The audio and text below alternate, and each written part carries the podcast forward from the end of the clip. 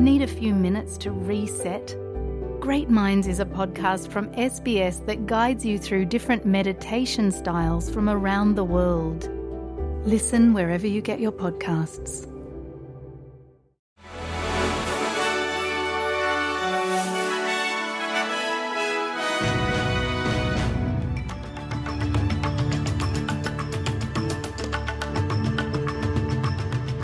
प्रस्तुत है आज के संक्षिप्त समाचार सरकार ने आज घोषित अपने प्रवासन सुधार के हिस्से के रूप में अंतर्राष्ट्रीय छात्र वीज़ा में कई बदलाव पेश किए हैं।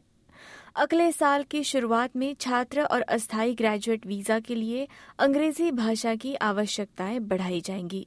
सरकार का कहना है कि इस बदलाव से ऑस्ट्रेलिया में छात्रों के शैक्षिक अनुभव की गुणवत्ता में सुधार होगा और कार्यस्थल पर शोषण की संभावना कम होगी।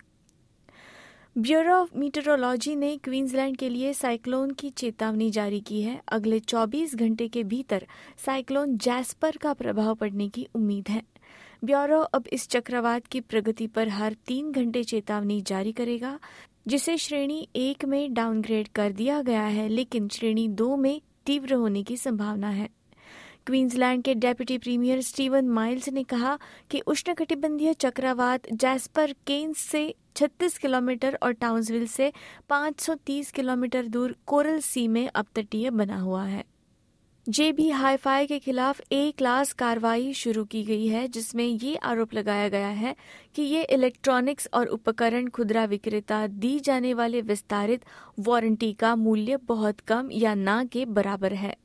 मॉरिस ब्लैकबर्न लॉयर्स उन हज़ारों ऑस्ट्रेलियाई लोगों के लिए मुआवजे की मांग कर रहे हैं, जिन्होंने 1 जनवरी 2011 और 8 दिसंबर 2023 के बीच जेबी हाईफाई से विस्तारित वारंटी खरीदी थी। कार्रवाई में आरोप लगाया गया है कि वारंटी अनिवार्य रूप से बेकार थी, क्योंकि ग्राहकों के पास पहले से ही ऑस्ट्रेलियाई उपभोक्ता कानून के तहत मुफ़्त में ये अधिकार थे।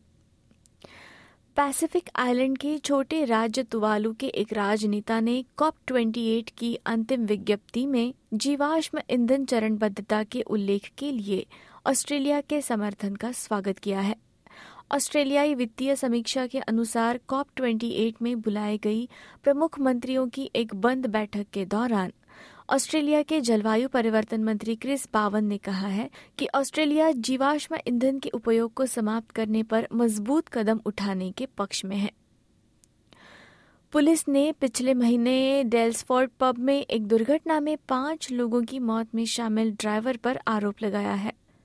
एक बयान में विक्टोरिया पुलिस ने पुष्टि की है कि छियासठ वर्षीय व्यक्ति पर पाँच काउंट्स में गैर इरादतन ड्राइविंग के कारण मौत, दो काउंट्स लापरवाही से गंभीर चोट पहुँचाने और सात काउंट्स लापरवाही से जीवन को खतरे में डालने के आरोपों का सामना करना पड़ा है। इजरायली रक्षा बल का कहना है कि हिरासत में लिए गए पैलेस्टीनियन पुरुषों की मीडिया द्वारा प्रसारित की जाने वाली अर्धनग्न तस्वीरें नियमित सुरक्षा प्रक्रिया है। रेड क्रॉस की अंतर्राष्ट्रीय समिति ने कहा है कि वे तस्वीरों से चिंतित हैं और सभी बंदियों के साथ अंतर्राष्ट्रीय कानून के अनुसार मानवता और सम्मान के साथ व्यवहार किया जाना चाहिए। इसी के साथ आज के संक्षिप्त समाचार समाप्त होते हैं। धन्यवाद।